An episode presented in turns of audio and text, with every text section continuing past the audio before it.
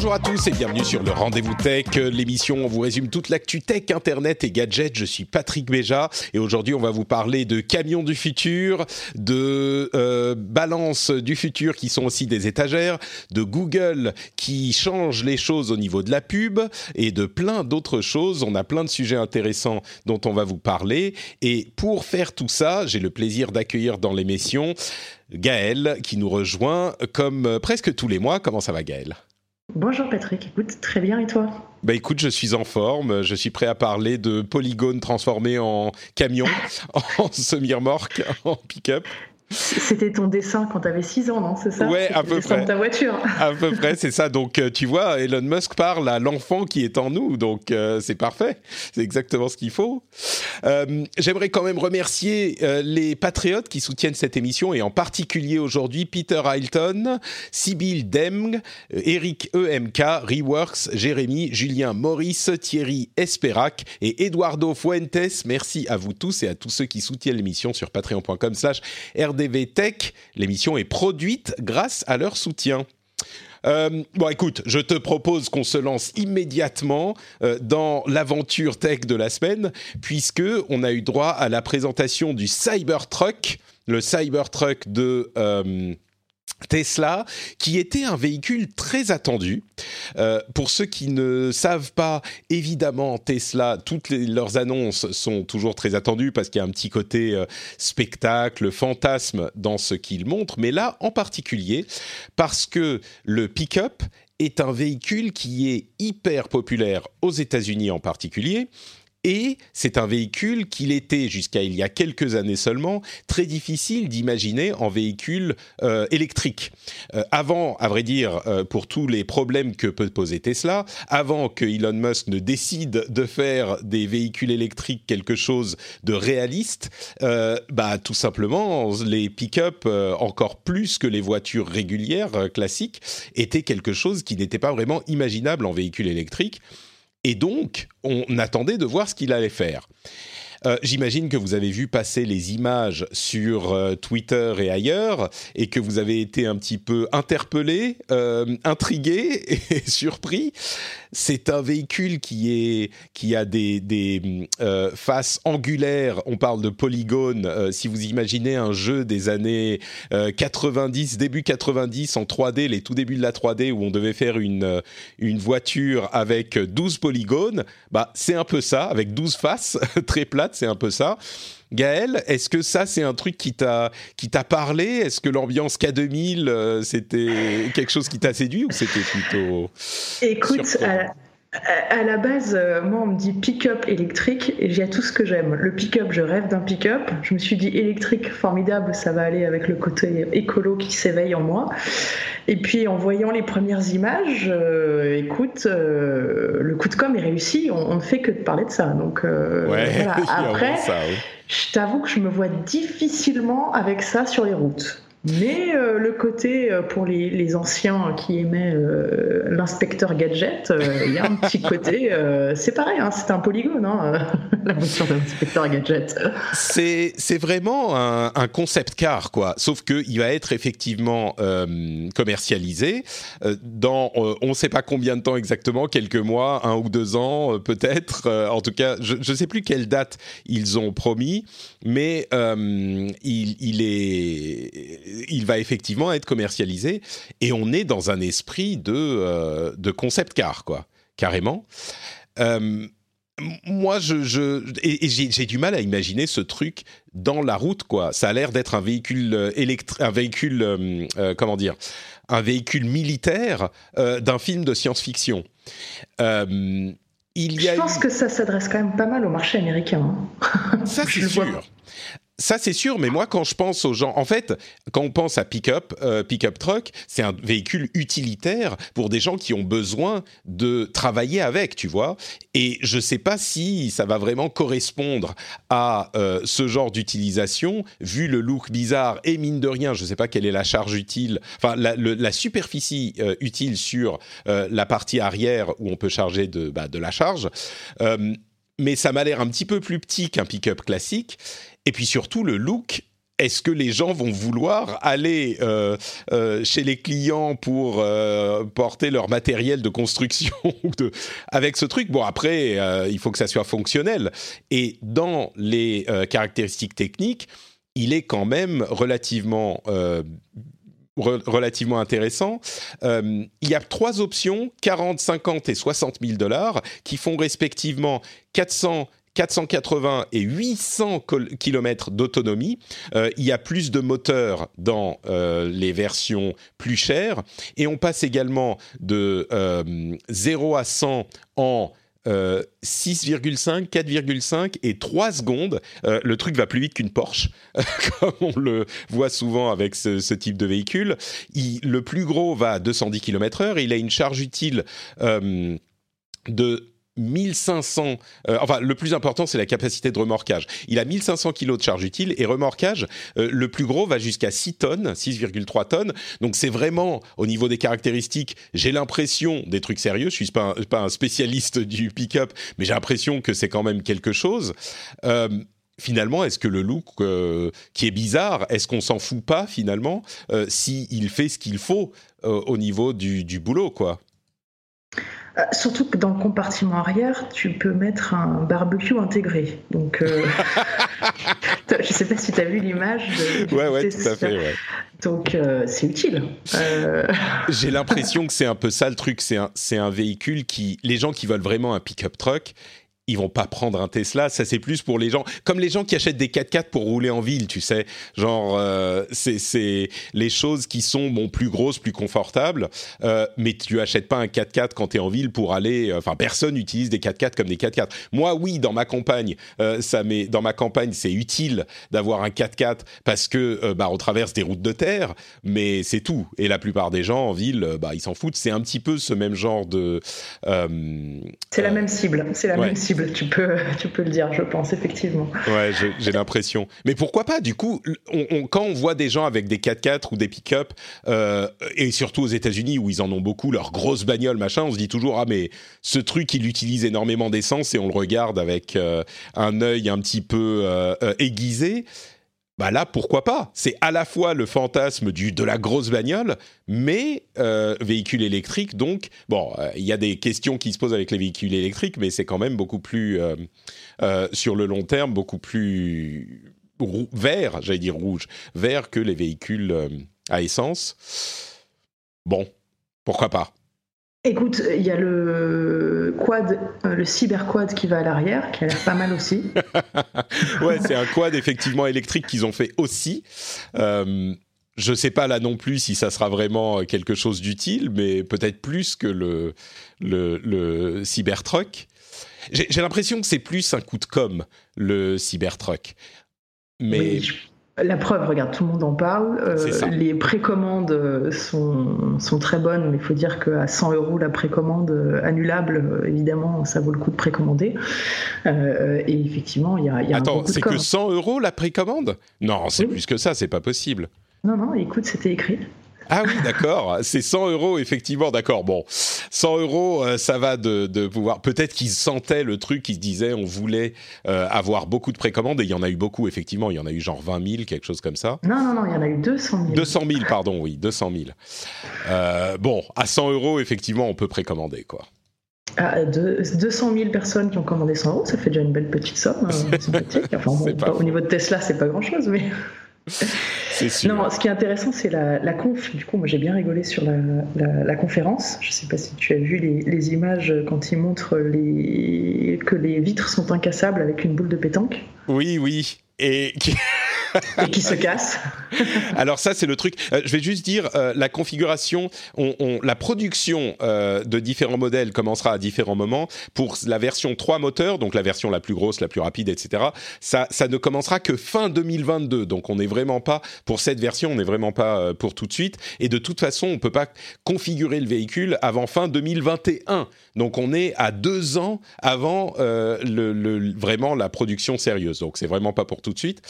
mais oui, ce passage où euh, ils ont essayé de casser la vitre avec la grosse boule de pétanque et ils disent allez, on essaye, on essaye, et paf, ils mettent la, la boule en acier là. Et ça pète la vitre. Et ils recommencent et ça pète l'autre vitre. Et après il a dû finir la conférence Elon Musk avec euh, les deux vitres cassées sur euh, le véhicule pendant toute la conférence mais ça participe à la, je sais pas, à la mystique euh, d'Elon Musk, quoi. C'était presque la légende. C'était oui, tu te demandes, c'est presque voulu, quoi.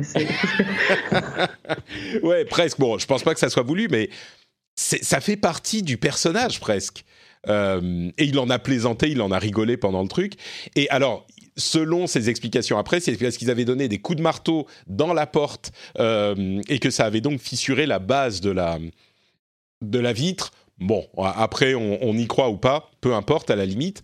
C'est ça qui est bizarre avec Elon Musk, c'est que quoi qu'il fasse, à moins que ça soit des, euh, euh, passages un petit peu bizarres sur Twitter, tout est toujours euh, positif. Parce qu'il faut avouer qu'il a, il réalise ses visions de folie, quoi. Encore aujourd'hui, encore aujourd'hui. Mais c'est un grand gamin qui a fait sa voiture, euh, qui a repris son dessin de, quand il avait 6 ans, qui a fait sa voiture, qui est incassable, bon, qui se casse, mais c'est pas grave, hein, c'est un Lego, ça se refait. et puis voilà. Après, je pense qu'en en, coulisses, il devait pas être si, si, positif que ça avec ses équipes. Mais euh, c'est sûr, c'est sûr. Et ils ont montré des vidéos de tests euh, qu'ils avaient fait. Ils avaient lancé les boules cinq fois sur la sur la vitre et ça ça cassait pas, etc. Mais bon c'est à la limite, encore une fois, peu importe. Et le truc qui, la légitimité de Elon Musk vient, malgré l'image un petit peu ternie qu'il a eue avec ses délires sur Twitter, la légitimité vient quand même du fait que ses deux plus gros projets euh, à ce jour, les voitures électriques et le voyage spatial, euh, ont été plus loin que ce que des industries entières avaient réussi à faire en des décennies, parce que mine de rien, les voitures électriques, ça fait longtemps qu'on en parle, euh, et quand Tesla s'est lancé dans l'aventure, bah, ils ont fait avancer les choses à pas de géant, ils ont poussé aux fesses les autres acteurs de l'industrie, pareil avec le voyage spatial, on verra ce que donneront les autres projets fous, euh, comme les, les tubes euh, de transport sous la Terre, etc., mais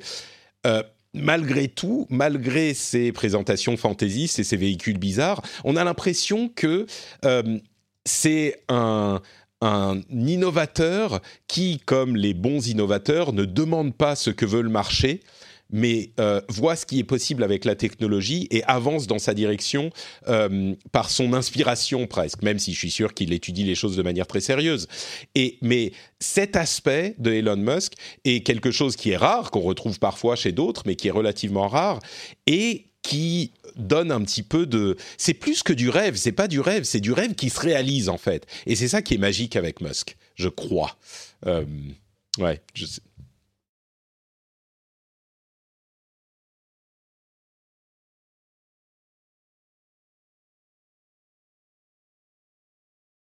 Ouais. Donc voilà, sur le Cybertruck, euh, c'est quelque chose qui euh, va peut-être rouler dans quelques années dans vos, dans vos villes. Et comme on le disait l'année dernière, il y a un, une Gigafactory, euh, donc une usine Tesla qui va ouvrir en Allemagne aussi. Donc on risque d'avoir de plus en plus de Tesla dans les villes européennes également. Euh, un autre projet intéressant que je n'attendais pas du tout, du tout dans ce domaine, c'est un petit projet. Alors là, on change complètement de euh, euh, comment dire d'échelle et d'ambition. c'est un truc d'Amazon. Tu te souviens des dash buttons? Tu sais, tu sais ce que c'est les dash buttons d'Amazon, Gaël? Oui, tout à fait. J'ai failli, j'ai failli passer à l'acte et en acheter, et finalement, je l'ai pas fait. C'est vrai. je crois que c'était plutôt une bonne idée. Pour ceux qui s'en rappellent pas, les dash buttons, c'est des petits boutons connectés à Internet en Wi-Fi euh, qui, quand on appuie dessus, vous commandent un truc. Et euh, l'idée, à la base, c'est un truc qui est sorti il y a quelques années chez Amazon, qu'ils ont annulé maintenant parce que ça marchait pas beaucoup. C'était de euh, d'avoir, par exemple, un petit bouton pour commander plus de papier toilette. Euh, bon, il faut quand même prévoir un petit peu avant quand on voit qu'il nous reste que quelques rouleaux, parce que évidemment, même si Amazon est très rapide, ça livre pas instantanément. Mais l'idée, c'était, bah, si on n'a plus de lessive ou si on n'a plus de papier toilette ou si on n'a plus d'autres choses, bah, on clique et euh, on a le truc, la commande qui est passée. C'est pour faciliter l'acte d'achat, encore une fois, comme c'est souvent le cas chez Amazon. Et bien là, ils ont repris le concept, mais ils l'ont transformé en quelque chose qui me semble hyper intelligent. C'est euh, la, la balance qui est en même temps une étagère connectée au Wi-Fi. Alors, Comment ça fonctionne? Vous avez une balance sur laquelle vous posez des fournitures de bureau, par exemple une boîte avec, je ne sais pas moi, euh, des trombones, euh, du, scotch, euh, quoi que ce soit, aux fournitures de bureau. C'est plutôt a priori prévu pour les bureaux. Mais on peut tout à fait imaginer l'utiliser avec euh, d'autres euh, d'autres types d'utilisation. Et donc, ça voit quand le poids arrive à un certain niveau, il faudra sans doute le configurer. Et quand on est suffisamment bas, dans la quantité de fourniture qu'il y a, eh ben ça recommande la fourniture, comme c'est le cas avec une, euh, un, un, quand on appuyait sur le dash button. Euh, ça me paraît, moi, une utilisation hyper maligne du truc et c'est intéressant au niveau technologique. Je me demande si ça peut effectivement avoir une utilité dans la pratique parce que, bon, c'est de la, d'électronique qu'il faut configurer en plus un petit peu partout. Mais je me dis que dans certains cas, euh, certaines utilisations, dans certains bureaux surtout, ça peut fonctionner ou au moins si ça envoie un signal que euh, tel truc est, euh, moins, enfin vous en avez moins, ça peut vous signaler qu'il faut en recommander. Bon, moi je travaille de chez moi, donc j'ai peut-être pas assez d'expérience de vrai bureau. Euh, Gaël, toi qui es quelqu'un d'un peu plus sérieux, est-ce que c'est un truc qui euh, pourrait être utile ou c'est quand même alors, gadget? Dans mon bureau, euh, moins parce qu'on est quand même sur du numérique, donc on a quand même peu de fournitures. en revanche, l'utilité première que je vois, c'est dans les hôpitaux. Euh, dans les hôpitaux, ils ont beaucoup de matériel, les pansements, les seringues, tout, ce matériel-là. En fait, si tu remarques d'ailleurs, ils sont obligés de scanner à chaque fois qu'ils en prennent un maintenant euh, pour, euh, pour donner l'information qu'il va y en avoir de moins en moins. Pour eux, c'est génial. Ouais, et on pense aux hôpitaux. Enfin, tu y penses parce que peut-être que ça c'est un truc que tu connais, mais je suis sûr qu'il y a plein de gens qui entendent ça et qui disent ah ouais pour mon domaine ça pourrait être utile. Bon alors ensuite euh, c'est encore un truc à configurer comme je le disais. Il faut le connecter au Wi-Fi, il faut euh, le configurer dans l'app machin pour dire euh, quand on arrive à telle quantité de, enfin tel poids il faut recommander, mais il faut que le poids genre parce que si on en prend et qu'on enlève pendant 30 secondes, il faut pas ça que ça recommande parce que le truc a disparu pendant 30 secondes. Donc peut-être si pendant la nuit on est à tel poids pendant plus d'une heure, bah, ça veut dire qu'effectivement euh, on a moins de cette fourniture, etc., etc. Moi, je crois que ça pourrait être utile. la question, c'est est-ce que l'emmerdement en vaut l'utilité? Euh, c'est un truc qui pourrait s'appliquer à beaucoup de choses d'ailleurs, cette phrase. L'emmerdement en vaut-il l'utilité? Le rapport euh, emmerdement-utilité aussi. c'est ça, ouais. Après qualité-prix, emmerdement-utilité.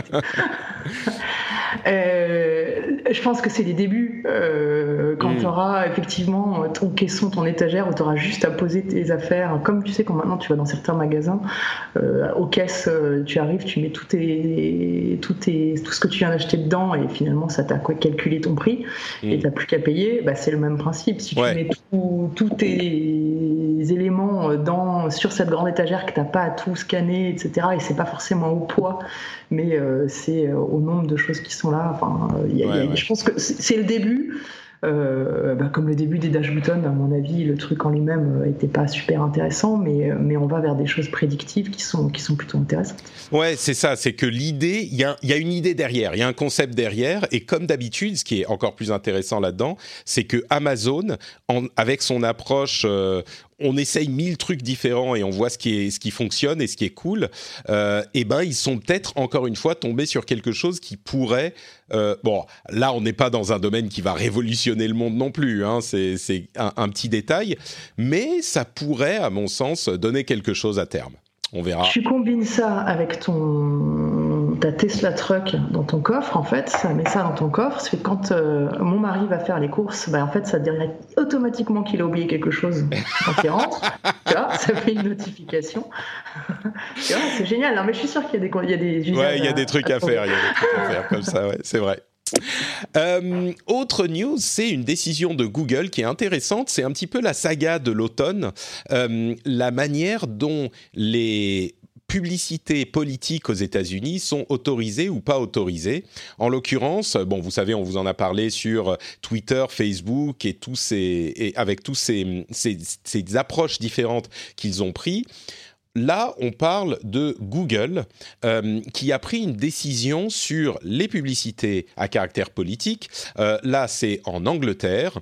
Ils ont décidé qu'ils allaient limiter le euh, ciblage politique qui était possible.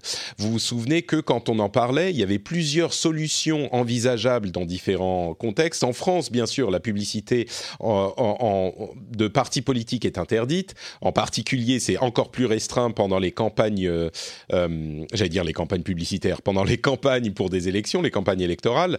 Mais d'une manière générale, les publicités politiques sont interdites. Aux États-Unis, c'est pas le cas, et donc il y a eu de grosses questions qui se sont posées sur le micro-ciblage, euh, quand on pouvait d'une part déterminer le profil de euh, personnes très précises, et puis ensuite euh, les cibler de manière presque aussi précise. Donc créer un message politique dont il est difficile de déterminer la véracité, la justesse et, la, la comment dire bah, ce, genre de caractéristiques qui sont importantes dans un message politique et, jouer avec les peurs spécifiques, même plus d'un petit groupe de personnes, mais presque au niveau individuel.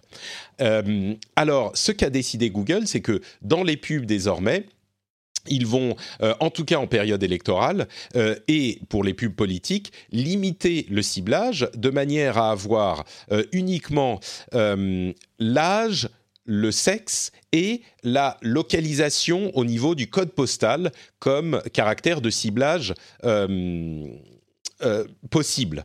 C'est-à-dire que tout ce qui est plus précis que ça, euh, cibler, je sais pas moi, une ville ou un âge spécifique. Là, ça va être des catégories d'âge, etc. Ça va être, ça va pas être possible. Et donc l'idée, c'est qu'on ne peut pas faire euh, utiliser le ciblage comme arme politique pour dire à une personne spécifique ce qu'elle a envie d'entendre.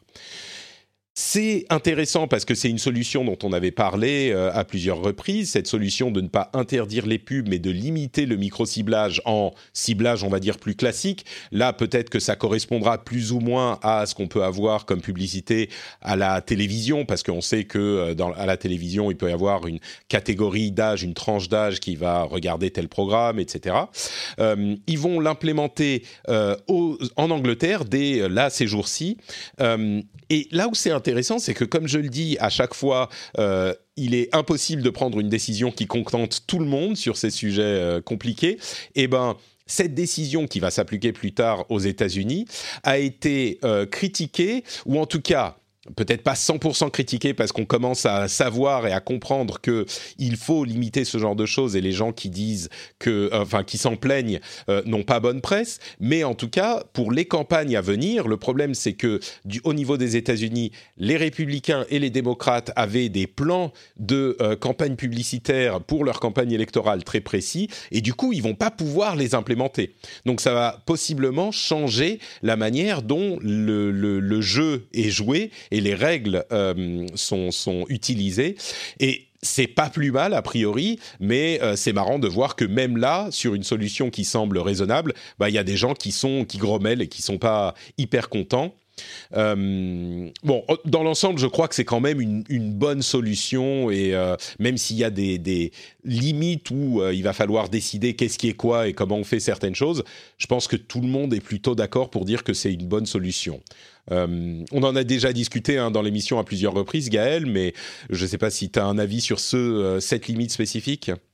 Écoute, sur cette limite, je l'ai, je l'ai, retourné un peu dans tous les sens, que je me suis dit où est-ce qu'on va pouvoir euh, euh, rentrer par la petite porte derrière? Ils l'ont plutôt bien fait euh, parce qu'effectivement, tu tu pourras pas faire ce qu'on appelle du reciblage non plus, du retargeting. Donc ça veut dire que, parce que je me suis dit, ils vont réussir à, à trouver de la donnée et à la réutiliser par ailleurs, ou ils vont utiliser leur propre ciblage ou d'autres plateformes, etc. Ils ont bien, ils ont vraiment bien mis des limites partout, euh, par toutes les petites portes et fenêtres et, cheminées. A priori, ils ont, bien, euh, ils ont bien cadré les choses Google pour que ça reste vraiment très large et qu'il n'y ait pas de dérive possible. Euh, donc bravo. après, il reste deux choses, effectivement. La première, c'est de dire c'est quoi une publicité politique? Euh, est-ce que si moi je suis, parce que n'importe qui hein, peut faire de la publicité sur Google, donc est-ce que c'est l'acheteur qui est considéré comme euh, parti politique, donc dans ces cas-là, ceux-là n'ont pas le droit de faire de publicité, mais est-ce que moi en tant que particulier, j'ai le droit de faire de la publicité et de passer des messages euh, avec mon droit à, ma liberté d'expression, j'ai le droit de dire ce que je veux. Comment ça se passe dans ces cas-là? Parce qu'effectivement, on peut imaginer plein de petites associations qui, eux, vont faire de la publicité et qui ne seront pas des partis politiques. Est-ce que c'est une des dérives qui va avoir lieu? J'en sais rien. Bah, c'est un petit peu le problème qui se posait avec, euh, avec la décision de Twitter de, de ne pas autoriser les publicités politiques du, du tout. C'est la même, euh, la même question qui hein. se pose. Elle se pose là aussi, et c'est ce que je disais quand je parlais de ces, pas les effets de bord, mais enfin ces limites ou euh, qui peuvent être un petit peu floues parfois. Ça, je crois que c'est effectivement inévitable, mais, mais c'est une question qui se pose, tu as raison. Ouais. Et, finalement, la problématique n'était pas tellement sur Google. Donc, c'est les premiers à, faire quelque chose, mais finalement, euh, euh, c'était pas eux, c'est pas eux qui ont causé le plus de problèmes dans les dans les campagnes politiques. C'est plutôt les, réseaux sociaux. Les, réseaux sociaux. Et eux ne bougent pas pour l'instant. Donc, à voir si ça va les faire bouger ou pas. Euh, c'est peut-être ça qui sera intéressant. C'est plutôt les, l'effet domino que j'espère qu'il va avoir lieu et pas et pas seulement Google, parce qu'effectivement, finalement, sur du search, toute la campagne très publicitaire, au final, c'est pas ça qui a changé la donne. Euh, en revanche, les contenus YouTube qui sont pas de la publicité, qui renvoient sur des, vidéos euh, de propagande, là, il n'y a pas encore de solution là-dessus, par exemple. Oui, ça, c'est effectivement un autre problème. Euh, je crois que tu as raison, la, pression sur Facebook en particulier, puisque Twitter a décidé, décidé de ne pas autoriser les contenus les contenus publicitaires euh, politiques, bah, la pression sur Facebook, qui est le gros réseau social qui reste, est euh, de plus en plus forte. Parce que tout le monde fait des choses, sauf eux. Euh, C'est ça. Et d'ailleurs, tiens, je, je vais peut-être parler de ce sujet qui est un petit peu lourd maintenant. D'une part, Ouais, bon, allez, on, va, on va en parler maintenant. Je, je pensais le faire un petit peu plus tard, mais on va en parler maintenant. en fait, euh, c'est une publicité. Bon, je vais dire un autre truc entre temps. Euh, il y a Suzanne euh, Wojcicki, la présidente de euh, YouTube, qui a dit également, toujours à propos de publicité, qu'il travaillait à la possibilité d'ajouter de la publicité pour les contenus euh, qu'ils appellent edgy, c'est-à-dire des contenus limites. Vous vous souvenez peut-être que il y a quelques temps, Google, il y a un an maintenant, Google a créé le, le Adpocalypse sur YouTube en donnant le contrôle total aux euh, annonceurs qui pouvaient décider de ne pas mettre de la pub sur des contenus qu'ils jugeaient euh, inappropriés. Et le problème, c'est que les contenus inappropriés, entre guillemets, c'est très très large. C'est dès qu'une marque a peur de quoi que ce soit, euh, eh ben ils peuvent décider, ben on veut pas de pub sur ce contenu. Et, le, quoi que ce soit, comme je le disais, ça peut être très large. Ça peut être euh, des gens qui parlent, je dis n'importe quoi, mais euh, de tatouages, de news politiques, de sexualité, de ça peut être énormément de choses. Et du coup, ça avait retiré à euh, euh, YouTube, à beaucoup de YouTubeurs, la possibilité de monétiser, leurs vidéos. Mais en même temps, je pense qu'on peut comprendre que les annonceurs, euh, quand, comme on ne peut pas passer en revue chaque vidéo sur laquelle notre pub va arriver, ils se disent, bon, bah, il y a des trucs qui peuvent être limites, on va être que sur du contenu safe. Et ben là, YouTube est en train de s'attaquer à ces autres types de contenus et ils vont avoir la possibilité pour des marques qui, à qui ça ne fait pas peur, peut-être avec une classification plus précise, la possibilité d'avoir de la publicité sur euh, ces contenus. Ce qui est une bonne chose pour YouTube et puis en même temps pour la, euh, la, liberté d'expression d'une certaine manière parce que c'est pas euh, contenu edgy ne veut pas dire contenu dangereux ou pornographique ou ce genre de choses. C'était juste du contenu auquel les pubs voulaient pas forcément s'associer de manière aveugle, sans savoir exactement de quoi il s'agissait. Et eh ben YouTube, après avoir dégrossi le travail, est en train de travailler à euh, trouver des solutions pour ces pas ces niches, mais ces, ces éléments un petit peu plus euh, euh, spécifiques. qu'il faut regarder de manière un peu plus précise. Moi, je trouve que c'est une bonne chose. je, je les critiquais pas de manière outrancière, comme l'avaient pu le faire certains youtubeurs qui avaient perdu leur euh, monétisation euh, quand c'est arrivé, l'apocalypse, mais je suis content quand même qu'ils euh, aillent dans cette direction pour autoriser des contenus un peu différents à être monétisés aussi, parce que ça peut être nécessaire. voilà, je ne sais pas si tu as une chose à ajouter là-dessus, Gaël. Je pense que c'est assez neutre comme news. Oui, oui, et puis je suis d'accord avec toi, effectivement, il, il, leur a fallu le temps de réfléchir à la question et de trouver les solutions, ils y vont, c'est très bien. Très bien. Euh, donc, ce sujet hyper euh, compliqué dont je voulais vous parler, euh, qui a fait suite à un, tweet de Guillaume Borde, auquel j'ai beaucoup, beaucoup réfléchi, même si je lui ai pas répondu, je l'ai gardé. Vous savez, moi, je garde les choses à l'esprit. Et, donc, merci Guillaume. Mais avant ça, vous voyez un teasing de folie que je suis en train de vous faire. Je vais vous faire en fait euh, deux, choses dont je veux vous parler. D'une part, double teasing. Il va y avoir à la fin de l'émission, en fin d'émission, un message de Yann, un message de Yann qui nous euh, dit quelque chose de très important. Vous vous souvenez, Yann, l'un des cofondateurs, animateurs cofondateurs du Rendez-vous Tech, euh, avec lequel on a parlé d'un sujet. On n'était pas d'accord sur de très nombreux sujets avec Yann, mais un sujet en particulier qui court depuis des années et des années, eh ben, à ce propos, Yann a un message pour vous que je passerai en fin d'émission. Et je pense que les anciens qui écoutent l'émission depuis un moment vont être surpris, choqués, euh, peut-être même déçus euh, un petit peu. Mais euh, vous entendrez ça en fin d'émission, on en parlera. Et puis évidemment, l'autre sujet que je veux évoquer, c'est le rendez-vous tech sur Patreon, c'est-à-dire le soutien que vous pouvez faire de l'émission sur Patreon, patreon.com slash rdvtech. Euh, c'est le moyen de soutenir l'émission si vous l'appréciez, si vous l'écoutez depuis un moment, si elle vous plaît, si elle vous informe. Euh, je pense qu'il y a vraiment, vraiment une valeur euh, importante de l'émission. En tout cas, j'essaye, moi, de la concevoir pour vous apporter quelque chose que vous ne pouvez peut-être pas avoir ailleurs de la même manière. Et ce panorama d'animateurs, ce panorama de news, ces explications qu'on essaye de faire des choses importantes pour comprendre le monde euh, tel qu'il fonctionne aujourd'hui, eh ben j'espère que ça a de la valeur pour vous. Et en plus, on le fait dans la bonne humeur, donc ça vous permet de passer un bon moment en écoutant et donc de vouloir écouter plus et donc de rester informé. C'est une sorte de cercle vertueux. Euh, eh ben j'espère que ça a de la valeur pour vous. Et si c'est le cas, je vous encourage à euh, euh, compenser cette valeur en pensant à soutenir l'émission sur patreon.com/rdvtech. Il y a euh, tout tous les types de niveaux. À partir de 1 dollar par épisode, vous avez accès à des récompenses sympas, comme par exemple le flux pur de euh, l'émission, sans pub, sans promo, sans promo même Patreon, celle-ci euh, que je fais au milieu, euh, et en plus des petits bonus sympas. Donc si vous voulez soutenir l'émission, si vous appréciez ce qu'on fait, et si vous pensez que ça a de la valeur, allez sur patreon.com slash rdvtech, ça prend deux minutes, et ça vous permet de soutenir l'émission euh, le lien est dans les notes de l'émission sur votre app de podcast patreon.com slash rdvtech et merci à vous tous qui le faites déjà. When you're ready to pop the question, the last thing you want to do is second guess the ring. At BlueNile.com you can design a one-of-a-kind ring with the ease and convenience of shopping online. Choose your diamond and setting. When you find the one, you'll get it delivered right to your door. Go to Bluenile.com and use promo code LISTEN to get $50 off your purchase of $500 or more. That's code LISTEN at Bluenile.com for $50 off your purchase.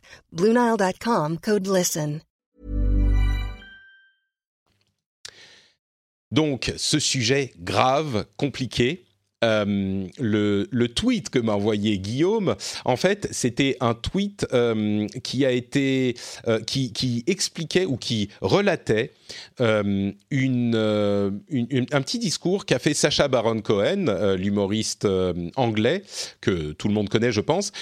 Il parle de plein de choses dans son petit discours, mais je me focalise sur un sujet spécifique qui est si Facebook existait dans les années 30, ils auraient autorisé Hitler à poster des pubs euh, sur son idéologie. Et alors, on est en plein point Godwin, mais quand on parle de politique, ben, le point Godwin, il est cohérent. Hein, c'est exactement de, quoi, de ça qu'il s'agit.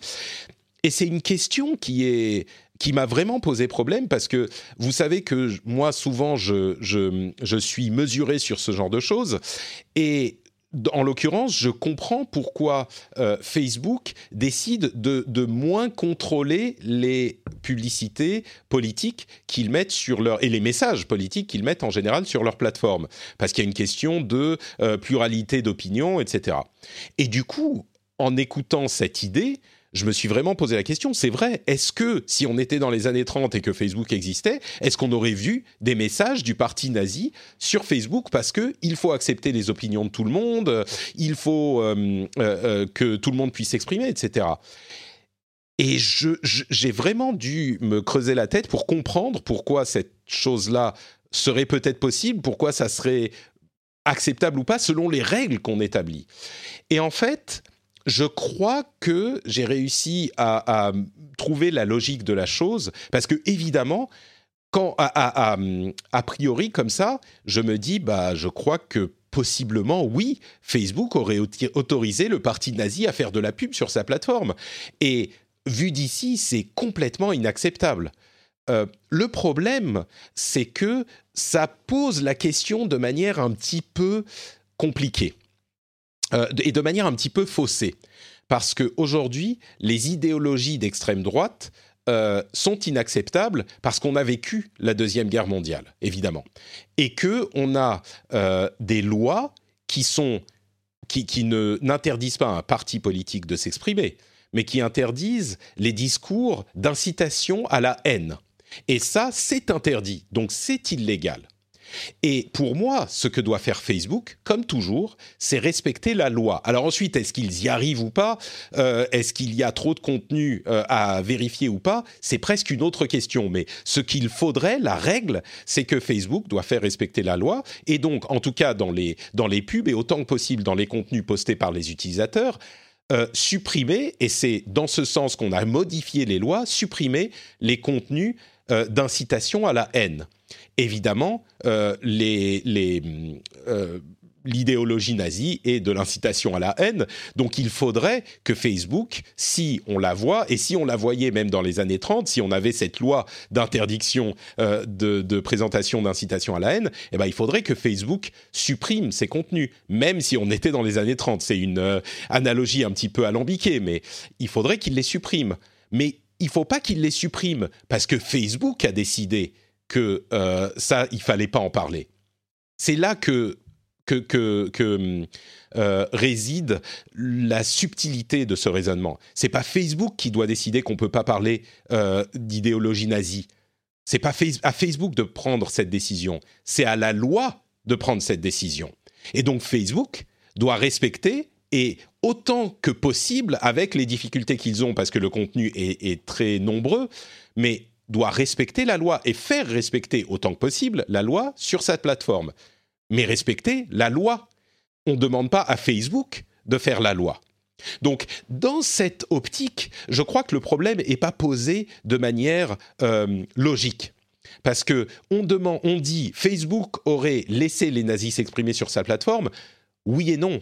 Euh, Facebook aurait dû et doit aujourd'hui faire respecter la loi. Et je veux pas que ça soit Facebook qui décide euh, quelle idéologie politique est acceptable ou pas à voir sur sa plateforme Facebook. Et c'est pour ça qu'on a, à mon sens, une solution qui est plus adaptée au monde d'aujourd'hui en Europe que c'est le cas aux États-Unis ou en Angleterre où la liberté d'expression est un petit peu euh, sans limite, même dans certains cas dans le cadre d'incitation à la haine, on a en fait à peu de choses près on a une ou deux exceptions qui sont très fortes euh, dans les sociétés occidentales euh, et en particulier en Europe, c'est l'incitation à la haine et la pornographie, ou plutôt même la pédopornographie et quelques autres contenus. Mais en gros, ces contenus-là sont euh, très régulés. Et donc, il y a des lois qui doivent s'appliquer et les changements qu'on a faits pour euh, les demandes qu'on fait à ces réseaux sociaux, comme par exemple le fait de les autoriser à supprimer sans l'avis d'un juge avec leurs équipes de modération les contenus qui enfreignent clairement la loi, eh ben, c'est pour ça que je disais euh, que c'est une bonne décision, même si on peut euh, avoir peur que ça restreigne la liberté d'expression sur les plateformes. Euh, on peut pas tout réguler nous en regardant tout au niveau de la de, la du, de la ah, au niveau des juges et des tribunaux. Et donc, on donne à Facebook le pouvoir de supprimer les choses quand elles sont clairement euh, elles vont à l'encontre des lois. Et c'est une euh, délégation, mais une délégation qui est faite de manière mesurée et logique. Et dans cet esprit-là, évidemment que Facebook doit supprimer les contenus qui sont clairement euh, de l'incitation à la haine. Donc, oui et non à ce que dit Sacha Baron Cohen. Il dit énormément d'autres choses qui sont hyper intéressantes et qui sont justes. Sur ce point, je trouve qu'il y a un floutage de la situation. Et encore une fois, c'est pas à Facebook de décider si les nazis sont gentils ou pas. Ça peut être choquant de dire ça comme ça, mais pour moi, c'est pas à Facebook de décider que les nazis sont méchants. C'est à la loi de décider que les nazis sont méchants, à la loi de dire on n'a pas le droit de dire des choses qui sont du, du, du registre de l'incitation à la haine raciale, et Facebook suit cette loi. Donc je sais pas, Gaël, si euh, ma logique est logique ou pas, ou, s'il y a quand même euh, quelque chose de gênant dans la, euh, avec ce que dit Sacha Baron Cohen. Là, on est sur un sujet, il, nous faudrait, il nous faudrait beaucoup d'heures pour en discuter. Mais en fait, là où je. Enfin, c'est très complexe comme sujet. Euh, T'es pas obligé de te mouiller, hein. non, non, non, non, non, c'est pas, non, non, c'est pas une question de se mouiller ou pas, c'est de, de, bien dire les choses et de, de, refléter ma pensée avec les bonnes paroles.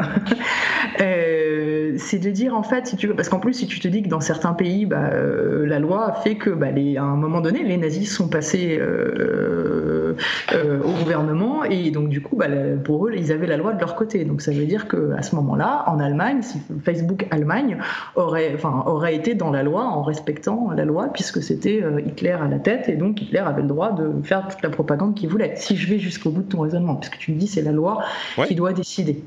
Donc ça veut dire qu'on dit finalement s'il y a des pays qui sont des pays de dictateurs, bah, ils ont le droit puisque la loi est de leur côté. Donc déjà, on en revient à la loi de chaque nation. C'est sûr. Non, mais c'est évident. Mais c'est ça qui est, problématique. C'est un vrai problème. Donc euh, déjà, après, moi je pense qu'au-delà, pour sortir juste un tout petit peu du, du, du contenu et de dire, euh, effectivement, là où je te rejoins, c'est qu'à un moment donné, il y a des règles et on demande à Facebook d'appliquer des règles parce que c'est pas eux qui font la loi. Ça, je suis d'accord avec toi.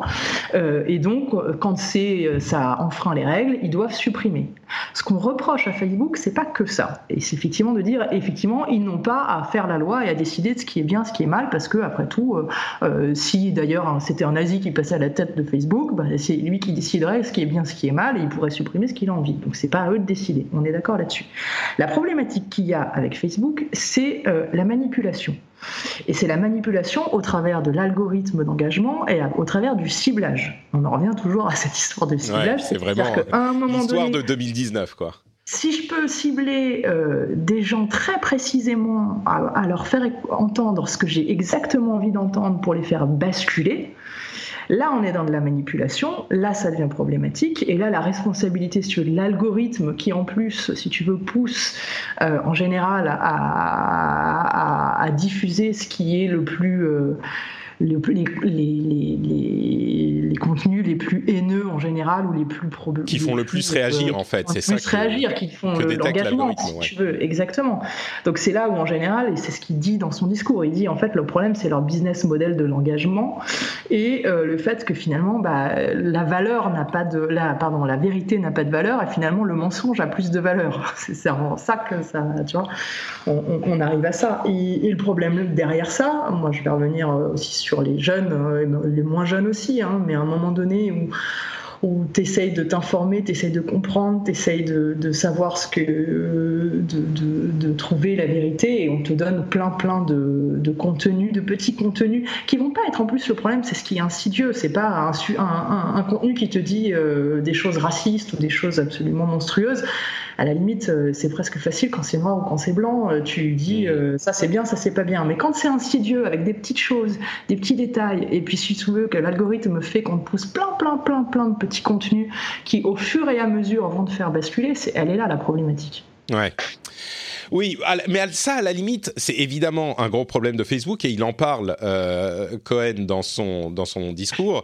Euh, je dirais que c'est un autre problème encore que la pub autorisée euh, sur la, le type de contenu dans la pub autorisée. Et ça, c'est plus difficile à, résoudre encore. Mais ouais, le Ouais, bon, tu, tu as des arguments tout à fait, tout à fait justes et là encore, je ne sais pas si j'ai une réponse euh, adaptée. Euh, il, a une très bonne phrase qui est difficile à traduire en français malheureusement, euh, où il dit "Freedom of speech is not freedom of reach". Et il est, il est là aussi le problème, c'est de dire en fait la liberté d'expression, ne faut pas confondre avec la liberté. Enfin, le problème c'est le nombre à tous ces gens à qui tu diffuses en fait et, régulièrement des informations qui sont pas forcément bonnes, qui sont haineuses, et qui sont insidieuses, etc. Et c'est là où c'est problématique. Mais je te rejoins quand même aussi sur le fait qu'à un moment donné, c'est pas eux de faire la loi non plus, et ça pourrait poser d'autres dérives aussi. Donc, euh, c'est ça le problème, c'est qu'on est comme toujours dans ces situations, euh, dans oh. un cas où il faut choisir la moins pire des solutions. Et, et moi, je pense que donner à Facebook, même si, comme tu le dis très bien, euh, le fait de dire Facebook doit respecter les lois des pays où ils sont, euh, bah oui, ça donne des choses comme euh, bah, la Russie, dont on va parler dans un moment, ou d'autres pays avec des dictatures, où bah, les lois sont pas hyper. Mais, mais là, le problème, c'est la loi, c'est pas forcément Facebook, même si avec les questions d'algorithme, oui, ça. Mais l'alternative, c'est dire bah, Facebook doit décider. là, il faut être prêt pour un, euh, comment dire un roller coaster ride euh, des montagnes russes euh, sur l'éthique et la morale. Et déjà que là si on a l'impression que les choses vont pas bien si on dit bah Facebook décide ce qu'est la morale bonjour et merci. Et super pour adapter ce type de décision à tous les pays. Parce que oui évidemment sur les nazis on va tous tomber d'accord. Ça c'est pas le problème. Et la, question on est tous d'accord que Facebook devrait pas autoriser ce type de, contenu. Mais sur les autres questions, euh, si on laisse les clés à Facebook, coordonner entre les États-Unis puritains et les Européens plus comment dire plus cool sur certains sujets. Et encore, nous, on, on voit que les trucs où les États-Unis sont plus puritains que nous. Mais je peux vous dire qu'il y a des sujets sur lesquels ils nous regardent et ils nous disent Mais vous êtes malade, vous êtes hyper restrictif. Donc, bon, bref. Bon, encore une fois, on n'a pas de solution. Mais sur ce point spécifique de Facebook aurait autorisé Hitler dans les années 30, je reste quand même sur ce point très précis, je reste convaincu que euh, oui mais non, euh, parce que tout ce que j'ai expliqué. Bref. Euh, bon, la Russie a décidé de bannir les appareils électroniques, téléphones, télé, ordinateurs, qui n'ont pas des logiciels préinstallés d'origine russe. Alors là, on se dit ah mais mon Dieu, euh, ça veut dire que la dictature russe euh, fait encore euh, preuve de sa sévérité et donc ils vont avoir des logiciels qui sont contrôlés par le gouvernement russe. Et bien là aussi, c'est un peu non, mais un peu oui quand même. Qu'est-ce qui se passe exactement là-dedans? La loi vient d'être votée et elle sera en effet en juillet 2020. de quoi s'agit-il? En fait, ça ne veut pas dire que euh, les appareils euh, vendus en Russie ne peuvent pas avoir les logiciels et les services avec lesquels ils sont vendus généralement dans d'autres pays, mais ils doivent aussi avoir des alternatives russes euh, avec la justification qui est bah, une question de dominance des services euh, américains, comme c'est une question qui se pose tout à fait en Europe aussi, on peut imaginer, d'ailleurs certains euh, l'ont suggéré, qu'il y ait un jour euh, l'obligation pour les constructeurs de téléphones mobiles, par exemple, d'intégrer sur l'écran d'accueil des applications qui, seraient là par défaut, qui font concurrence aux services existants, un navigateur, un moteur de recherche, etc. Euh, là où ça pose problème avec la Russie, c'est que euh, le gouvernement russe exerce un contrôle euh, non trivial sur certains de ses services. On pense à la manière dont ils ont notamment poussé leur intégration à des services comme Mail.ru, je crois que c'est Yandex et il y en a quelques autres, VContact, etc. Et, là, donc, forcément, le fait de proposer aussi ces alternatives, euh, ça veut dire qu'il y a eu plus de possibilités pour les, euh, le gouvernement russe d'avoir des citoyens qui utilisent des services sur lesquels ils ont plus de contrôle mais en même temps, le gouvernement avait déjà euh, instauré une loi qui obligeait les services qui exerçaient dans le pays à avoir des serveurs dans le pays. Et donc, on peut imaginer qu'il est également un petit peu plus simple pour le gouvernement russe d'espionner de toute façon ce qui se passe sur les services euh, euh, d'autres d'autres pays, les services américains. Encore qu'il peut y avoir du chiffrement, etc. Donc c'est quand même plus facile sur les services russes. Donc, est-ce que c'est une décision, une loi liberticide, ou est-ce que c'est euh, pour pousser à la concurrence avec les alternatives russes? Moi, je crois qu'il y a un peu des deux et que l'un est utilisé pour justifier l'autre quand même un petit peu, mais on ne peut pas en être certain. Bon, voilà, euh, maintenant vous savez. Euh, et d'ailleurs, à propos de liberté restreinte, Huawei, qui est encore au cœur de toutes les controverses, a a, fait un procès à un chercheur, un journaliste et un expert en télécommunications qui ont, euh, on n'a pas les noms, hein, on ne sait pas de qui il s'agit exactement, mais ce sont des Français qui ont dit euh, à la télévision que le, le, le, il y a trois choses spécifiques qui ont été dites qui sont niées par Huawei. Attendez que je vous retrouve les choses spécifiques. Euh, que Huawei est contrôlé par le gouvernement chinois, euh, que le président faisait partie de, euh, des services d'espionnage chinois. C'est pas tout à fait le cas. Il était un ingénieur dans l'armée, pardon, dans la People's Liberation Army, donc le, le parti communiste chinois, et que Huawei et euh, utilise ces matériels en Occident pour espionner euh, l'Occident. Et tout ça, c'est des choses qu'on a entendues, mais dont les preuves n'ont jamais été amenées, ni aux États-Unis, ni en France. Euh, et là, c'est la première fois, la raison pour laquelle j'en parle, c'est que c'est la première fois que Huawei fait un procès, donc prend une action légale spécifique euh, contre ce type d'affirmation. Et donc, c'est un procès en diffamation contre ce journaliste, ce chercheur et cet expert en télécommunication. On n'a pas encore les noms, peut-être que ça arrivera à un moment, mais c'est intéressant de voir que là, ils se disent euh, bon, ça suffit maintenant ces conneries, euh, c'est pas vrai, donc il y a une signification de ce procès qui va au-delà de ces trois personnes spécifiques.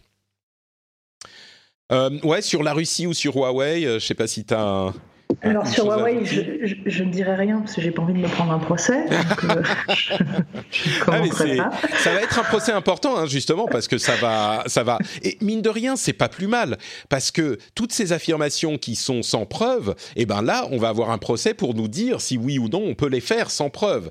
Euh, ah, évidemment, on pourra dire il semblerait que peut-être, là ça a été des affirmations, donc euh, ça ne veut pas dire qu'on ne peut pas évoquer la possibilité, même s'ils perdent leur procès, ces journalistes. Mais oui, pardon. Mais sur la Russie? Et sur la Russie, on ne sait jamais aussi, on l'écoutait, donc euh, Non, sur la Russie, ça pose problème parce que c'est la Russie, mais fondamentalement, euh, ça serait notre pays, euh, ça ferait moins, ça ferait moins parler, je pense. Ouais. Bah d'ailleurs, oui, comme on le disait en Europe, la solution a été évoquée aussi. Apple a annoncé un event le 2 décembre, mais il n'y aura pas d'annonce de matériel a priori. C'est vraiment un truc différents qu'ils vont faire. Ça a l'air d'être, on ne sait pas exactement, mais ça a l'air d'être une sorte de euh, meilleures applications de l'App Store qui vont être honorées. Euh, ça va être une sorte de euh, App Awards d'Apple. ça va être donc le 2 décembre. C'est un peu bizarre. Je vois très mal comment ça pourrait passer le App Awards d'Apple. J'imagine qu'ils vont faire ça de manière très sobre, mais bon, on, on va voir. À noter qu'ils ont aussi supprimé euh, la section de commentaires sur leur euh, store en ligne, ce qui est pas plus mal parce que franchement les commentaires euh, c'est pas toujours très utile, surtout quand c'est sur Amazon, on peut avoir des avis différents. Quand c'est sur la boutique d'Apple, ça devient un peu bordélique. Je Bon, je comprends euh, pourquoi, c'est un truc de moins à gérer. Euh, mais surtout, ils sont en train de revoir la manière dont ils gèrent leur logiciel, parce qu'on a eu beaucoup de bugs dans les dernières euh, sorties logicielles, en particulier les gros OS comme iOS 13 ou macOS Catalina. Et ils se rendent compte que la manière dont ils gèrent les choses ne fonctionne plus aussi bien qu'avant, et même les développeurs s'en plaignaient, c'était de pire en pire, et donc peut-être que dans les années à venir, on va avoir moins de euh, iOS 13.1, 13.1.1, 13.1.2 à une semaine d'intervalle pour que les choses soient un peu plus clean dès la sortie. Euh, et puis voilà, bon, il y a, d'autres petites choses comme le fait que le nouveau euh, Magic Keyboard pourrait arriver dans les MacBook Pro 13 pouces ou peut-être même d'autres appareils en 2020 au premier semestre. On s'en doutait un petit peu. Donc si vous voulez acheter un nouveau MacBook, peut-être attendez le premier semestre 2020 parce que ça risque de changer. Euh, tiens, je voudrais vous parler un petit peu euh, de, tech et de plaisir tech que j'ai pris ces derniers jours. D'une part, j'ai testé un petit peu le Oculus Link euh, avec le Oculus Quest. Vous savez peut-être pas de quoi il s'agit. Le Oculus Quest, c'est le casque de réalité virtuelle autonome de Facebook, donc de Oculus, qui n'a pas de câble, mais qui peut désormais, grâce à un logiciel, une mise à jour logicielle de, du logiciel de, Oculus de PC, être connecté au PC et donc utiliser les jeux et les apps qui sont développés pour la version filaire. Euh, ça avait été annoncé il y a quelque temps. Là, ça a été implémenté. Euh, j'ai testé la chose et figurez-vous que ça marche pas mal du tout, même avec mon PC qui est très très vieux, euh, qui date de 2014, donc il a 5 ans, le PC. Euh, c'est une carte graphique euh, GTX 2000, pardon, GTX 970 et un vieux Core i7, je crois 4700. Ça me fait du bien de parler un petit peu de technologie, de trucs de geek, tu vois, les, les, les noms des cartes graphiques et des processeurs, ça me fait plaisir. Et, puis surtout, ça pousse les patriotes à dire il va falloir qu'on change ton PC, donc il faut, il faut participer. ça, j'avoue que.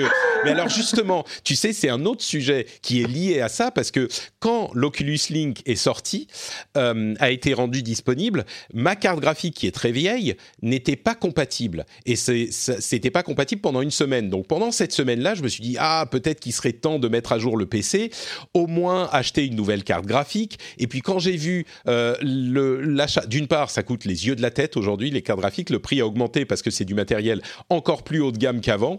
Euh, avant on avait un milieu de gamme à 300, 350 euros Aujourd'hui, le milieu de gamme, il est à 500, quoi. Bon, l'inflation, tout ça, mais quand même. Euh, et puis, on peut pas juste changer la carte graphique. Mon, ma machine est tellement vieille euh, que le processeur est trop vieux, ça limiterait vachement la carte graphique. Donc, il faudrait peut-être un nouveau processeur. Mais le nouveau processeur, il n'utilise pas le même socket que mon ancien processeur parce que il est trop vieux. Donc, les sockets, les, les prises sur les cartes mères ont changé. Donc, il faudrait que je change aussi, aussi de carte mère. Euh, en plus de ça, euh, le boîtier, eh ben, il est trop petit pour accepter la carte graphique qui fait 33 cm au lieu de 28. Euh, et donc, comme la 28, elle passait déjà à peine, il faudrait que je change aussi de boîtier. Euh, et l'alimentation, elle est à 500 watts. Donc, je suis pas sûr que ça aille avec la... Ça devrait passer, mais c'est pas sûr, avec la nouvelle carte graphique qui consomme plus. Donc, en gros, il faudrait tout changer. Et pour avoir du matériel qui soit vraiment... Parce que pour être honnête, celui que j'ai aujourd'hui, il, il convient quand même pas mal il fait tourner les choses à peu près correctement. Euh, mais peut-être que si je veux un plus grand écran avec une meilleure résolution ou un meilleur taux de rafraîchissement, genre un 1440p en 120 Hz, quelque chose comme ça, eh ben il faudrait du matériel plus puissant. Donc en gros, si je veux changer un truc, je dois changer tous les trucs. Et c'est euh, en même temps, ça a été un grand plaisir de me replonger là-dedans. Et d'ailleurs, merci à tous ceux qui ont répondu à mes questions sur Twitter. C'était euh, vraiment un moment de geekerie euh, absolument intense et ça m'a fait hyper plaisir. mais je me suis rendu compte que bon, je vais peut-être attendre encore un peu parce qu'en plus il y a les nouvelles consoles qui arrivent l'année prochaine. Il va falloir dépenser plein d'argent là-dedans aussi pour se tenir au courant. et le, le, le truc, bon, je vais attendre encore un ou deux ans, je crois, parce que le PC c'est vrai qu'on peut l'upgrader, mais il faut l'upgrader régulièrement. Sinon, il faut changer tout d'un coup parce que chaque composant dépend des autres composants. Donc, euh, alors, il y a plein de gens qui m'ont dit aussi, oui, euh, tu peux peut-être utiliser un Shadow PC, et c'est vrai. C'est ce que tu allais dire, ouais. Euh, T'es pas la seule, et c'est vrai que ça marche pas mal, mais je suis en Finlande, et les, les serveurs sont un peu trop loin pour être euh, assez ah. fiables sur le long terme. Et puis surtout, moi, c'est ma machine de production. Euh, j'ai besoin d'un truc qui tourne de manière impeccable euh, tout le temps. Et donc, euh, un PC sur Shadow. Mais en même temps, moi, je suis abonné à Shadow depuis le tout début, donc je l'utilise. Et je me suis déjà inscrit pour la mise à jour de février. Donc, on verra en février. En février. De toute façon, je vais attendre encore un moment, au moins plusieurs mois euh, parce qu'en plus, il y a les cartes graphiques euh, nouvelle génération qui arrivent en, euh, au milieu de l'année prochaine, donc la série 3000. donc peut-être qu'il faudra attendre ça, mais il y a toujours un truc à attendre dans les PC c'est marrant, il y a des gens, je disais, ah, il y a des Alienware et des Omen de HP qui ont l'air pas mal, et il y a des gens qui me disaient, ah, mais Patrick, tu devrais monter ton PC, c'est super sympa, c'est super facile. Et là, je me suis senti tellement vieux parce que je, regardais les, commentaires des gens et je disais, mais mais les enfants, mais moi je monte mon PC depuis quand vous étiez même pas né, quoi. Moi, mon premier PC, je l'ai monté dans les années 90. Je, je, fais ça depuis des années. Je, connais parfaitement ces systèmes. Qu'est-ce que vous venez me dire? Tu devrais monter ton PC. Je me suis senti à la fois insulté, vieux et fier du fait que je pouvais dire que, je le faisais. Euh, C'était super, super marrant. Euh, mais en même temps, moi, je veux plus passer du temps à le faire. Euh, ça m'emmerde de monter les PC. Je sais comment ça marche, je l'ai fait plein de fois. C'est là que ça vieillit. Mais c'est ça, c'est ça. J'ai plus.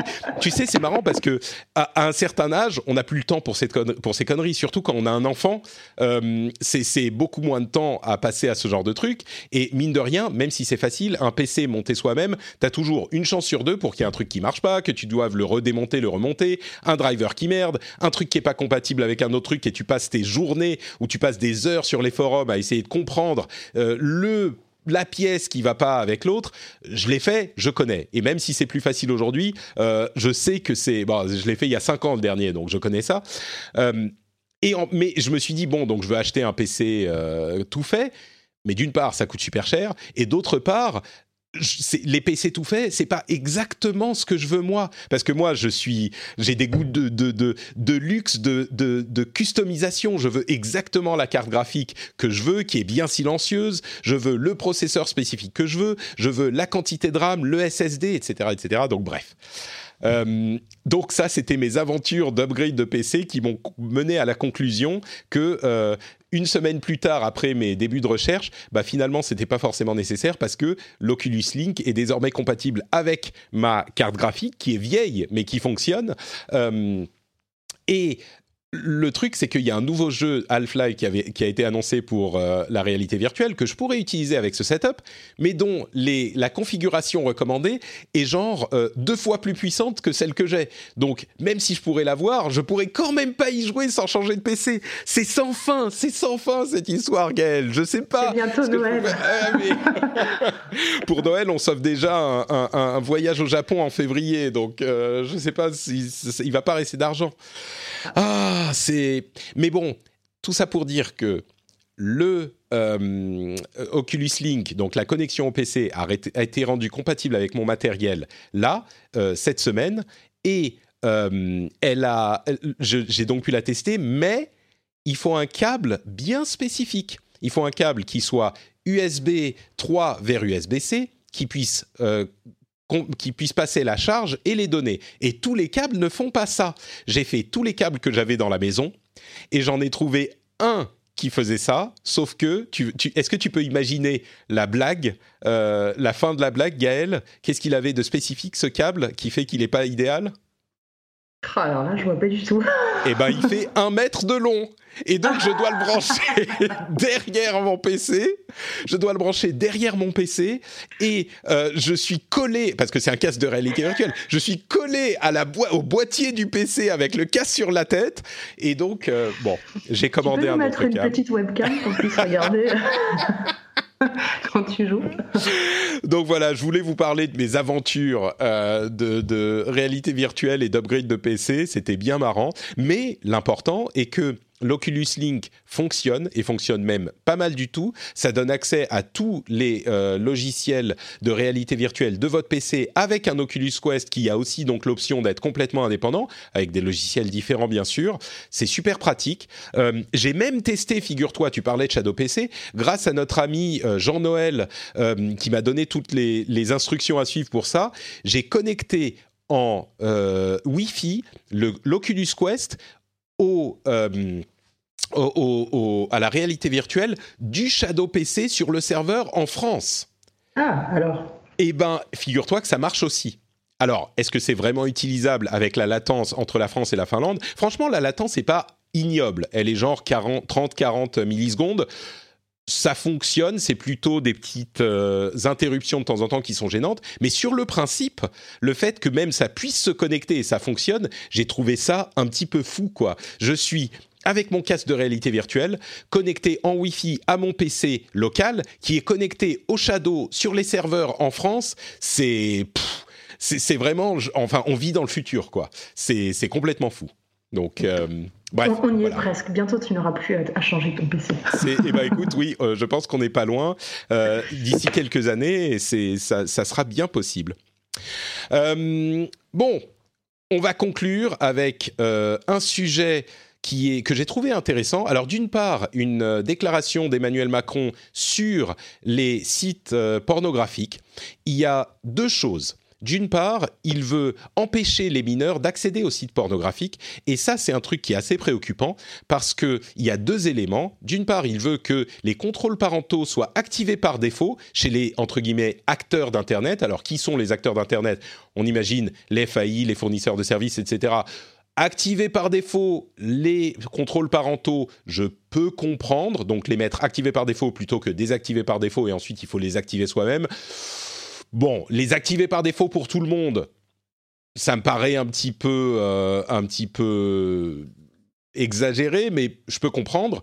Euh, et la deuxième partie, c'est qu'il veut contrôler l'âge à l'entrée des sites euh, à contenu pornographique Là, c'est un sujet qu'on a déjà évoqué parce qu'il y a une loi qui a été votée puis retirée en Angleterre, une même loi qui pose les mêmes problèmes parce que c'est impossible à faire sérieusement euh, euh, sans poser des problèmes énormes par ailleurs. Euh, la même loi a été votée en Australie. Et alors, est-ce qu'il veut faire voter une loi de ce type? Ça va nous donner de quoi discuter pendant des, mois à venir si c'est effectivement quelque chose qu'il veut faire passer parce que l'implémentation, l'intention, je peux la comprendre, l'implémentation, c'est juste impossible.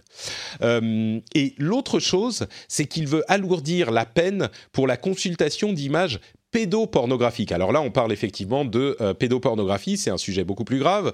Euh, la, manière dont ça fonctionne, et je le mentionne parce que je pense qu'il y a des gens qui euh, se poseraient la question de pourquoi, eh ben en fait, il passe la, la peine d'emprisonnement, le plafond de 2 à 5 ans. Pourquoi? Parce qu'avec 5 ans, on est obligé de s'inscrire sur un fichier judiciaire euh, qui euh, euh, répertorie les auteurs d'infractions sexuelles et violentes, c'est le FIJAIS.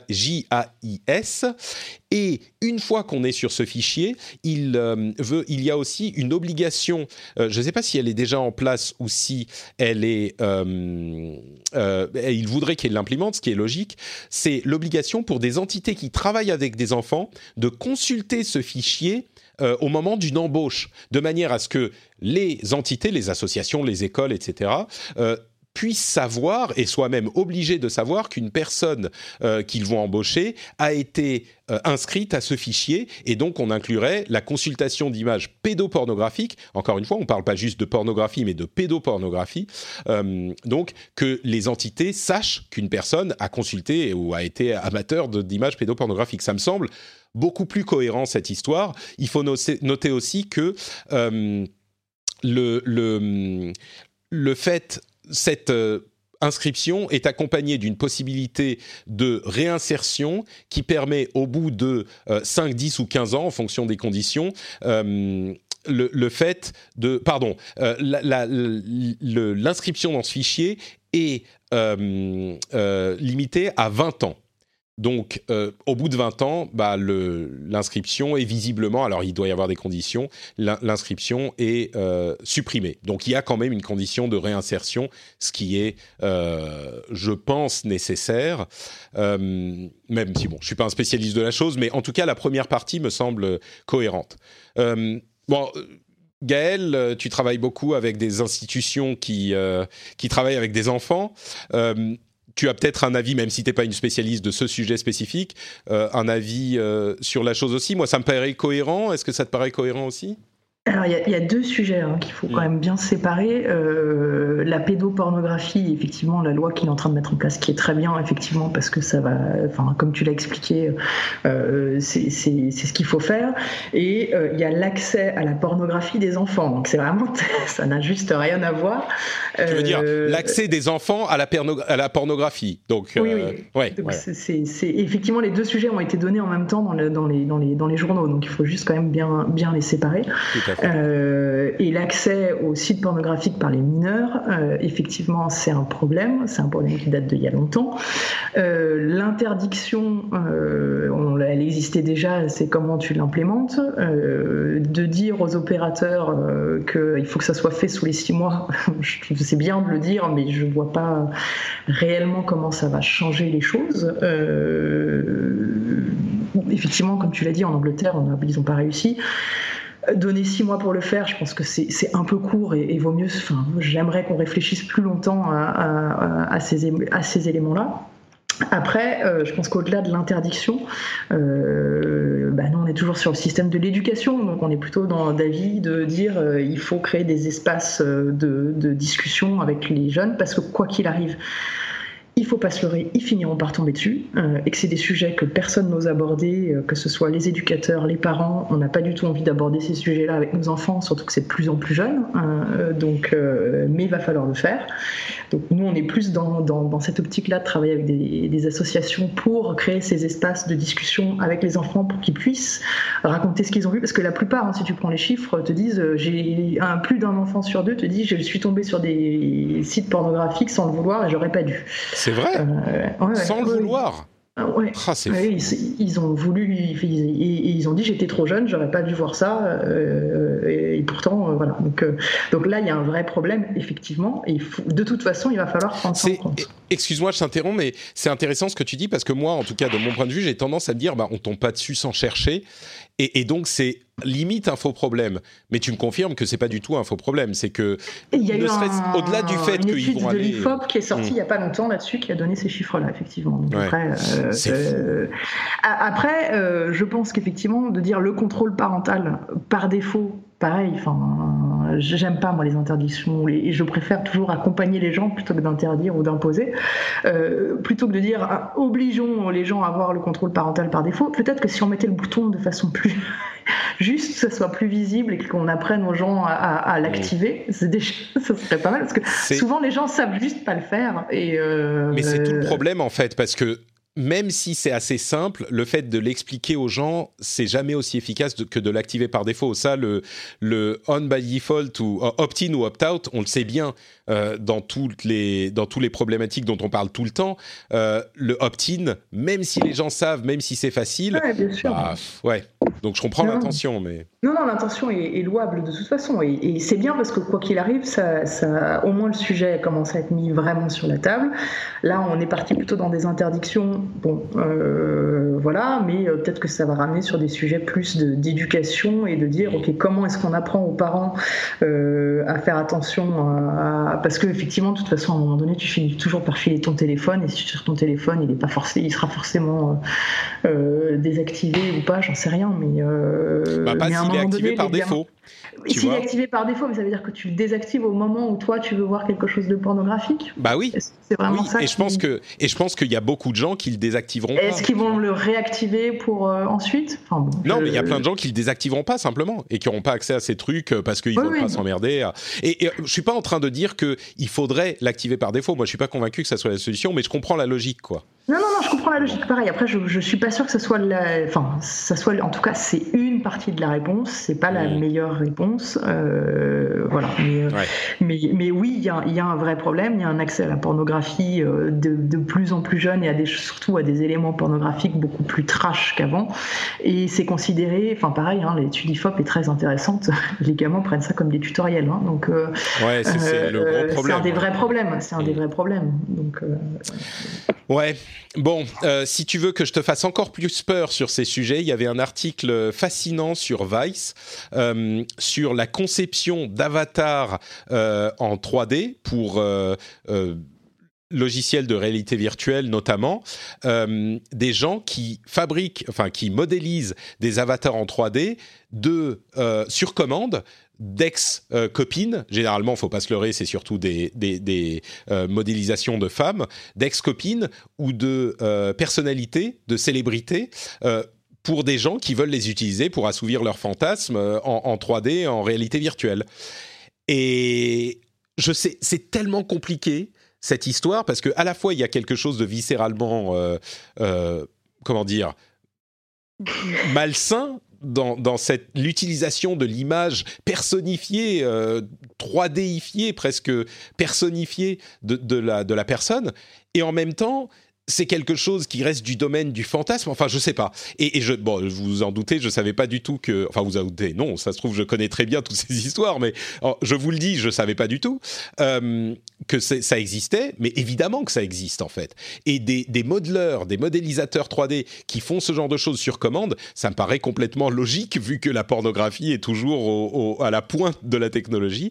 Mais bref, c'était quelque chose d'hyper. Euh, euh, enfin, voilà, je ne sais pas trop quoi en penser, mais maintenant vous savez. Euh, oui, ça va aller de plus en plus loin de toute façon, hein, avec les deepfakes, tout ça. Enfin bon, bref. Ouais, ouais, non, mais on, est... on en est qu'au début. Ouais, ouais. Et, et cette idée de. Ça me rappelle un petit peu, vous savez, dans Second Life, quand il y avait des. ou, l'idée qu'en réalité augmentée, on peut créer des, des mondes surimprimés sur des lieux existants. Et à qui appartient euh, les données qui sont associées à un lieu physique qui existe dans la vraie vie. Genre, s'il il y a des données qui sont associées à mon adresse à moi, ou à un magasin, ou au siège d'une marque, et que ça devient dans cette... Bah, c'est célèbre, c'est connu, et les gens le, connaissent parce que euh, y a cette réalité de la chose, mais ils s'en servent, ou le, service ou le truc s'en sert pour euh, d'autres dessins, euh, à qui ça appartient, comment est-ce qu'on gère la propriété de ce genre de choses? Pareil, là, c'est l'image euh, d'une personne qui existe, mais c'est complètement dissocié de cette personne. Euh, si vous voulez prendre une photo de quelqu'un et l'afficher et prétendre que, vous voyez, mettre des photos de la personne dans votre maison pour faire comme si c'était votre femme, bah voilà, vous avez le droit, quoi. Donc, enfin, je sais pas. Bref, c'est est-ce qu'on a le droit? Je sais pas d'ailleurs, c'est une bonne bah, question.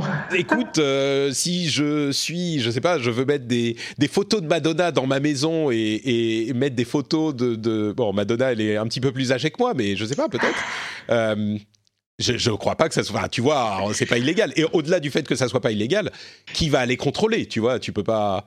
non, non, non, tant que ça reste chez toi, oui, effectivement. C'est la sphère privée versus la sphère publique. À partir du moment où après, par contre, tu vas le poster sur les réseaux sociaux et tu vas dire, euh, oui, je oui, non, bien sûr, ça c'est autre chose.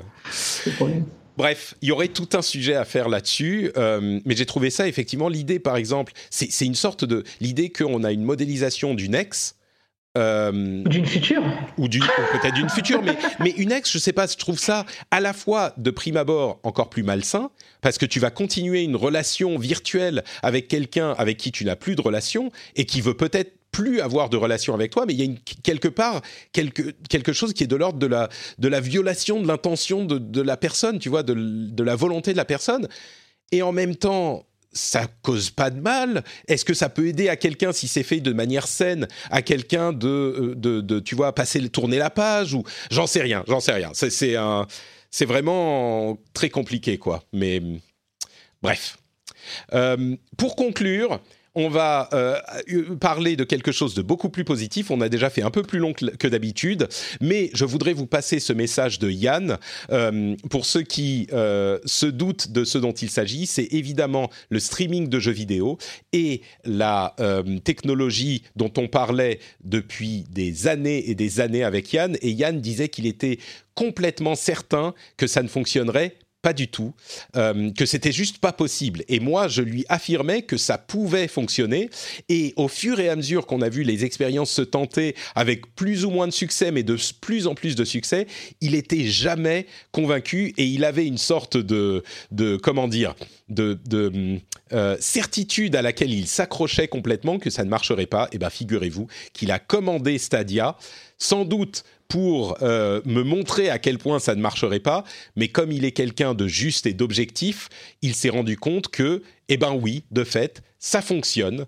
Euh, c'est pas idéal, c'est pas fait pour tout le monde, et c'est ce qu'il dit dans son message que je vais passer dans une seconde, mais ça fonctionne suffisamment pour contredire ses convictions profondes.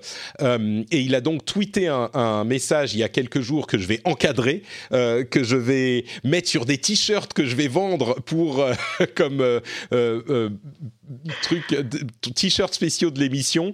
C'est une révélation. C'est dix ans d'émission. Ça a mené à ça pour moi. C'était quelque chose que j'attendais depuis tellement d'années et je dois applaudir Yann pour son honnêteté que je ne, dont je ne doutais pas évidemment. Une fois qu'il a eu le truc entre les mains qui fonctionne, il, euh, il a été suffisamment honnête pour le dire. Donc euh, merci à Yann, c'est un petit peu un chapitre qui se ferme pour euh, le rendez-vous tech. Je suis sûr que je réinviterai Yann à un moment et nous, on aura d'autres débats sur d'autres choses, mais sur celui-là, j'ai de la sueur qui perle sur le front rien que d'en parler, d'excitation, de joie. Euh, voilà, Yann est d'accord sur le fait que le streaming de jeux vidéo peut fonctionner. Je vous laisse avec son message et on se retrouve après pour se dire au revoir. Hello. Alors, les auditeurs de longue date du rendez-vous tech se, souviendront sans doute euh, des débats euh, interminables qu'on a eus avec Jeff et Patrick sur le, sujet du cloud gaming. Euh, eux avec leur, euh, leur optimisme euh, déconnecté de la réalité, et puis moi, bien entendu, la voix de, la raison et de l'humilité, bien entendu, eh bien, ces deux derniers jours, j'ai pu tester Stadia ben, pour me forger ma, ma propre opinion euh, j'ai reçu mon code euh, alors j'étais aux États-Unis euh, pour un déplacement professionnel et que donc j'ai eu ce code pendant que j'étais dans ma chambre d'hôtel. Enfin, j'ai pu tester ça sur la chambre d'hôtel avec mon Pixel 3 et puis une manette Xbox que j'avais. Et, et donc sur le Wi-Fi de l'hôtel, clairement, on s'entend que c'est pas les conditions optimales. Et puis, je dois bien avouer que l'heure est grave parce que j'ai pu jouer à Destiny 2 deux heures dans ces conditions et que force de constater que ça fonctionne. Alors oui, il y a un léger lag, oui, il y a de la compression, mais bon, quand on est euh, en déplacement comme ça, qu'on n'a pas de PC, qu'on n'a pas de console à disposition, bah écoutez, euh, ça, comme on dit ici au Québec, là, ça fait la job, ça, ça fonctionne euh, assez bien, et j'étais le premier surpris. Alors, faut bien, faut bien avouer que dix ans après, hein, la, prophétie de, Patrick et de Jeff euh, semble se matérialiser. Enfin, enfin non, justement, mais bon, voilà. et, euh, mais par contre, euh, j'ai pu tester aussi sur un écran 4K et en ultra wide. Et puis là, ben, ça pique beaucoup plus les yeux, là, puisque le, on, se rend beaucoup mieux compte des, artefacts de compression et puis du, signal en 1080p. Donc forcément, quand, quand, on met ça sur une surface plus grande, les détails sont, enfin les défauts sont, sont, un peu plus visibles, mais finalement ça se rapproche un peu de, de ce qui se passe quand on connecte une Switch euh, aujourd'hui sur un écran 4K, ben, c'est pas c'est pas la, résolution native, donc ça, ça bave également. Et donc c'est pour ça que je pense que euh, même si pour quelqu'un comme moi euh, qui va pas qui va qui va pas hésiter à mettre 1000 dollars sur sur une carte graphique pour jouer à des conditions optimales, je pense aussi qu'il y a clairement un public euh, un autre type de profil, quoi, finalement, qui, euh, qui serait parfaitement, qui se contenterait parfaitement de, de, ce genre de, de compromis, quoi, finalement. Donc, euh, donc voilà, c'est un peu mon, mon aveu hein, que, que, ça fonctionne. Alors, bien entendu, là, je parle juste de l'aspect technique, le business plan, alors que ce soit Google, Microsoft, Amazon, Stadia, Nvidia, qui propose la meilleure offre, ça, ça reste encore à, déterminer. Mais d'un point de vue technique, en tout cas, ça, ça semble fonctionner. Donc, donc voilà. Euh, comme on dit souvent, il n'y a que les cons qui changent pas d'avis. Donc euh, bien vu Patrick et Jeff, vous gagnez cette bataille, mais euh, je vous garde à l'œil. En attendant, je, je, vous embrasse très très fort. J'embrasse aussi les auditeurs et les patriotes du rendez-vous tech. Et je vous dis à très bientôt. Voilà, on envoie des bisous à Yann, des, des, bisous et des hugs parce qu'il nous manque dans son froid canadien et on pense à lui. Euh, bah écoute, on arrive donc à la fin de cet épisode bien fourni quand même, Gaël. Euh, merci beaucoup d'avoir été avec nous. Est-ce que merci à toi. Est-ce que tu peux nous dire où on peut te retrouver sur Internet comme d'habitude? Écoute, on peut me retrouver euh, avec coude.fr sur Facebook, sur euh, coude sur Twitter et mon Twitter perso c'est @gmgirardo. Voilà. Super, et le Twitter sera dans les notes de l'émission. Pour ma part, c'est Note Patrick sur Twitter, Facebook et Instagram. Vous pouvez retrouver cette émission sur frenchspin.fr FR. Si vous voulez venir commenter notamment, vous pouvez le faire euh, sur le site, sur tous les sujets qu'on a évoqués. Ils ont été nombreux. Euh, si vous êtes patriote, vous pouvez également venir commenter euh, dans les commentaires du, de l'article. Et si vous êtes au niveau Slack, vous pouvez discuter de tout ça sur le Slack, évidemment. Et si vous n'êtes pas patriote, eh ben, vous pouvez penser à le devenir, puisque j'espère, comme je le disais tout à l'heure, que cette émission vous amène de l'information et de la bonne humeur en même temps. Le cercle vertueux information, bonne humeur, bonne humeur, information. Euh, j'espère qu'il a été respecté dans cet épisode. Si vous vous êtes marré un petit peu dans cet épisode, eh ben pensez à faire un petit tour sur patreon.com/rdvtech pour voir si vous voulez devenir un soutien de l'émission. Ça prend une minute ou deux, montre en main, et ça aide énormément. Je vous fais de grosses bises et on se donne rendez-vous dans une semaine pour un prochain épisode. Ciao à tous